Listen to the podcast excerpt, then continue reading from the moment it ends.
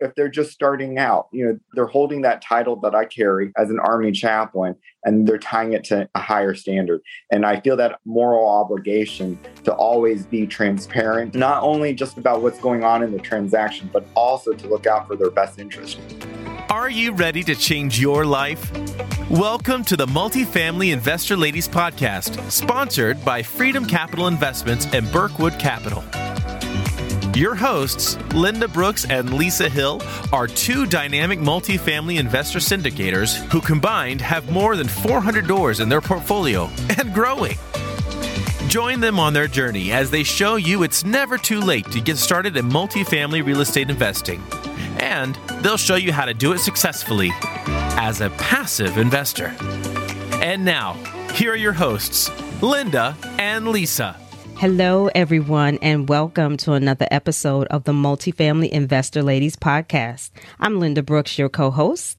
And I'm Lisa Hill, your other co host. Thanks for joining us, everybody. As you know, we've gotten a few episodes underneath our belt, and we are two dynamic multifamily syndicators who have been taking you on our journey as we learn more about passive investing the multifamily way.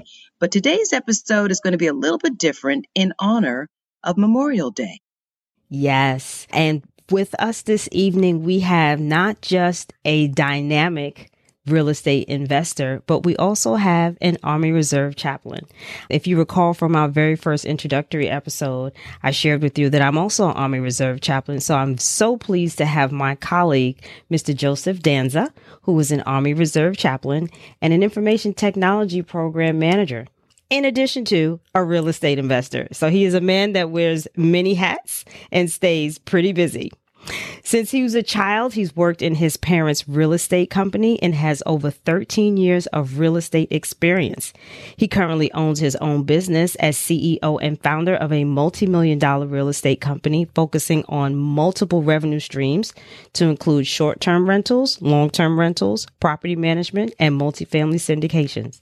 He also serves as an advisor for over $105 million in various real estate assets along the eastern seaboard. So, welcome, my colleague, my friend, Joseph Danza. Thank you for having me. This is a privilege to be here today. We are so glad that you could join us, especially for this very special episode with regard to Memorial Day and just taking the time to be here today. So, thank you.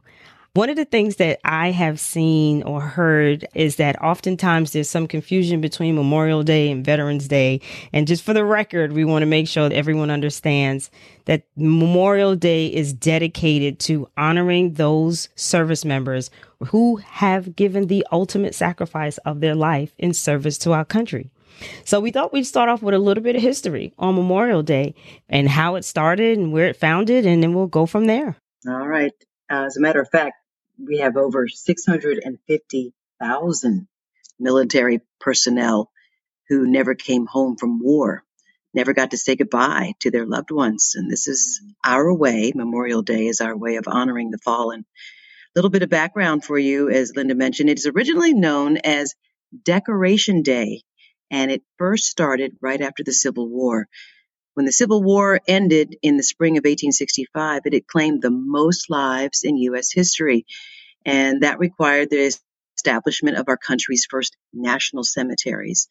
And by the late 1860s, Americans in various towns and cities started holding tributes to the countless number of fallen soldiers, decorating their graves with flowers, reciting prayers, having moments of silence. It's unclear, though, actually, where the tradition originated from because a lot of communities were holding independent memorial gatherings. Some records show that one of the earliest Memorial Day gatherings was organized by former slaves in Charleston, South Carolina, less than a month after the Confederacy had surrendered in 1865. On May 5, 1868, General John Logan, the leader of the Northern Civil War veterans, called for a nationwide day of remembrance. Later on in the month, he designated May 30th, 1868. But in 1966, President Johnson, Lyndon B. Johnson, declared Waterloo, New York as the birthplace of Memorial Day, as Waterloo, New York is believed to be one of the first communities to have celebrated Memorial Day on May 5th of 1866. Now, May 31st is when 1971 is when Memorial Day became a national holiday. So that's where we are. A little background. But Memorial Day, as you said, Linda, is dedicated to the fallen, whereas Veterans Day recognizes, honors, salutes the fallen and the current, present, and retired military personnel. Am I correct on that one? That is correct. Thank you. And as Army chaplains, our motto is nurture the living, care for the wounded, honor the fallen. And that word honor is bestowed upon anyone that has served in the military and has lost their life for any reason in service, out of service, in retirement. Anyone that has served as a military person is entitled to military honors upon their passing. And what that means is they are given the honors, the professional courtesies, the dignitaries afforded to anyone that has put their life and families, if you will, on the line in service to our country. And that includes memorial services, memorial ceremonies. It includes specialized presentations to families on behalf of the President of the United States and just recognizing and appreciating that soldier in front of God and country. And so I just wanted to share that in addition to the history that Lisa shared with us as we move into our conversation with Joe. Tell me, Army chaplain, what does Memorial Day mean to you as an Army chaplain? That's a great question. And, and you know, for me as a chaplain, uh, Memorial Day, it's my way or our calling to help honor those who have given the ultimate sacrifice. It's not an easy thing when you're walking alongside with these families who have their lives have been turned upside down and they've lost their loved ones. They haven't had the opportunity to say goodbye. And as that army chaplain, you are walking alongside with them. And, you know, I've had the privilege and the honor to meet the fallen at Dover Air Force Base and to be on the flight line as the body is received and to stand next to the family members, whether it's the spouse, whether it's the child, you know, it's being alongside with them and just to be there with them and to be present with them to help them get through a difficult time. And this is kind of really where I see my calling in as a chaplain in the Army Reserves. Well, you know, Linda, what does it mean for you, Memorial Day? I concur with everything Joe shared. My experiences are slightly different in that I've had the opportunity to provide memorial ceremonies for soldiers that have lost their lives for various reasons. And Joe had the honor of standing next to family members of the fallen. I had the privilege of standing with fellow soldiers and battle buddies of fallen soldiers to include their peers, their subordinates, and their leadership who have developed relationships with these soldiers over periods of time. I think the most striking thing that I recall in the memorial ceremony is as a chaplain, we tend to be very involved in supporting the planning of the ceremony and then also officiating. We officiate those ceremonies or services. And various people have various roles, but there's one part of a ceremony that stands out for me and it's called the final roll call. And it's when the first sergeant calls the unit to attention and conducts a roll call and they call the names of various soldiers in the formation. And by the time they get to the last name that they're calling, that name is the name of the fallen soldier. And they start by calling the soldiers rank and last name, rank first and last name, rank first, middle, and last name. And in between each calling, there's a period of silence and it just settles with you that we will never hear that soldier respond present first sergeant here mm-hmm. for a sergeant because now they are no longer with us.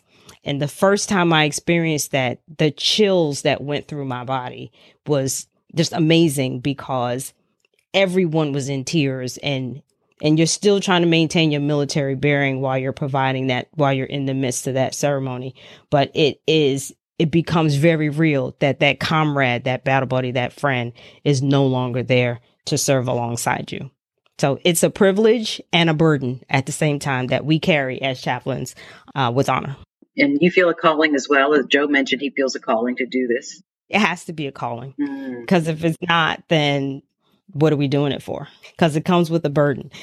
So the question I have for you, Joe, is hearing your story about the calling and and serving as a chaplain and knowing the responsibility that comes with that how does being an army chaplain inform or influence your roles, right? We talked about your bio and the various types of revenue streams that you have in real estate investing. How does being an Army chaplain inform you as CEO, founder, as advisor, as investor, as expert in the real estate investing space? Oh, that's a great question. And it's a loaded question at the same time. so, you know, in my experience, I feel like I'm held to a higher standard, right? When I'm having these conversations with potential investors, or if they're just starting out, you know, they're holding that title that I carry as an Army chaplain and they're tying it to a higher standard. And I feel that moral obligation to always be transparent, not only just about what's going on in the transaction, but also to look out for their best interest, right? You know, everybody has a different journey. Uh, they don't know, you know, sometimes when they come to me, they don't know what type of investment they're looking at. You know, do they want to do a long term rental? Do they want to do a short term rental? Or do they want to jump into the multifamily space? And, you know, it's listening to them, figuring out what best class of asset works for them and where they're at in life and their goals that they're trying to achieve and helping steer the ship in the right direction while also empowering them to make that decision at the same time. And it really goes back to letting them be heard, right? And everybody, you know, we all have a story and it's all about letting them tell their story and then figuring out where to meet them in the middle. And I think that's really how I've been pretty successful in my business so far, you know, and even works on the military side. I'm one of those weird chaplains that I get to go out and I get to teach financial classes because I have some finance background, but I'm also teaching about real estate investments. What is out there? You know, we don't do a good job of educating our military, you know, what other investing assets that are out there. And real estate is a great asset. You know, it's a great asset for wealth, you know, long-term financial goals, financial freedom. And so, you know, I get this awesome opportunity and platform to go out and teach on the military side as well about what's out there and how to educate these young soldiers, you know, who are fighting and defending our freedoms. You didn't start out. You just recently you started out in rentals, right? Right, Joe? Yeah, I started out in long-term rentals. You know, I started with my parents' company and they did these long-term rentals, you know, mom and pop business. I still consider myself a mom and pop business. And you know, we've just branched off into various multiple streams of income because I'm a firm believer in diversification in all directions. I was going to follow up with how did you get into multifamily real estate? Yeah, that's a great question. So, you know, about a year ago, and it's a long story, but, you know, Corona hit and my entire company shook uh, to the core. And, you know, we saw our revenue go from six figures all the way down to zero in a matter of a couple of days. And it was one of those things where, you know, I'm like, it's bringing in great income. We're making great money. The profits are amazing, but the assets aren't stable. And so, you know, I started connecting with some of these great folks and you know and one of my partners and they introduced me into the multifamily space i started diving into it researching it and i found the value of the stability that the multifamilies do during recessions during all market cycles how stable of an asset it is and so you know that's the last pillar of my company right now is the the multifamily space because it tends to do so well and i'm looking for that diversification in my portfolio that sounds like a great strategy.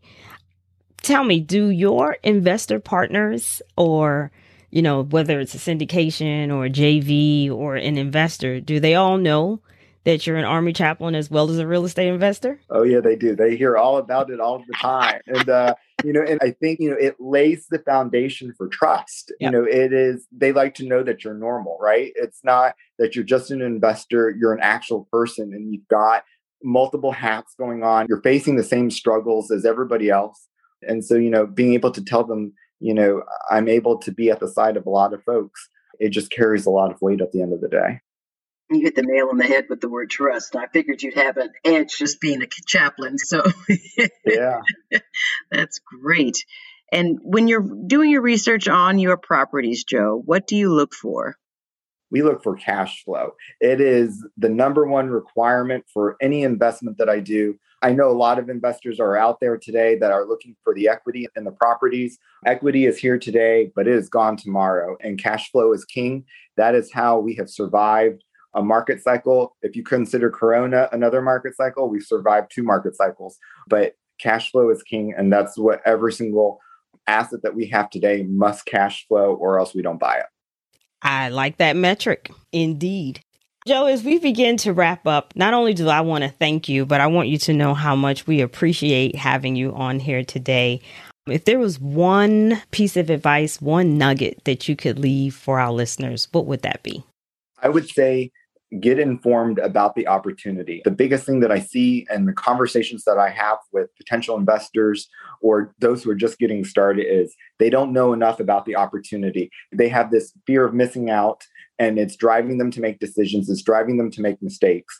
They don't have all the information at hand. They're just watching what's on social media or on TV.